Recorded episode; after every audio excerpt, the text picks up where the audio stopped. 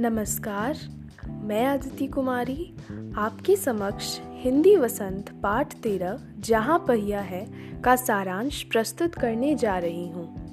तो चलिए शुरू करते हैं। प्रस्तुत पाठ पी. साईनाथ जी की रचना है।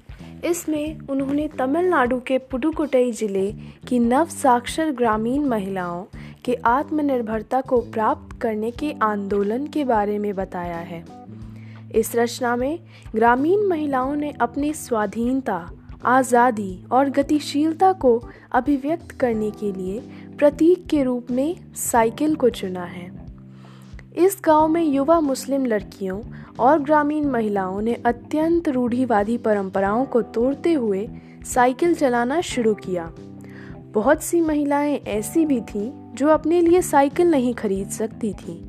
तो वे किराए पर साइकिल लेकर अपने कार्य करती थीं, जिनमें महिला खेतीहर, मजदूर, पत्थर खादानों में मजदूर करने वाली औरतें, गाँव में काम करती नर्सें, बालवारी, आंगनवाड़ी कार्यकर्ता, पत्थर तराशने वाली औरतें और स्कूल की अध्यापिकाएँ भी शामिल थीं।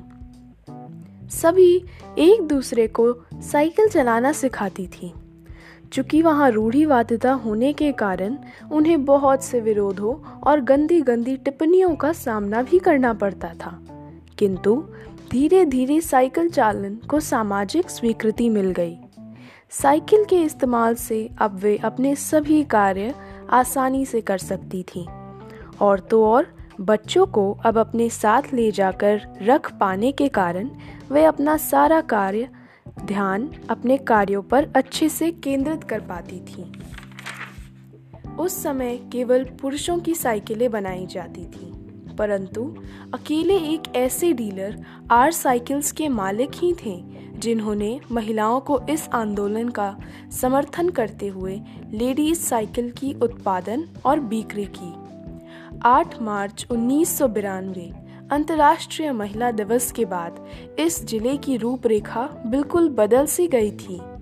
अब महिलाएँ साइकिल पर झंडा लगाए, घंटियाँ बजाएँ, गाना ओ बहिना आ सीखे साइकिल, घूमे समय के पहिए संग गाती।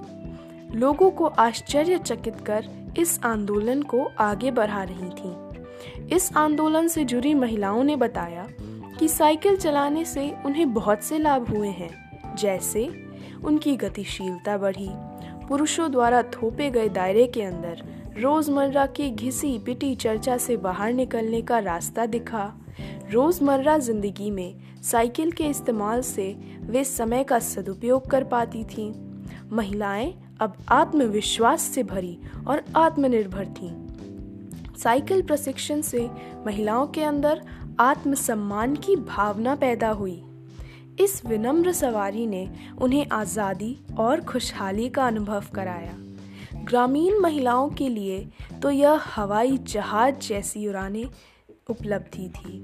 धन्यवाद।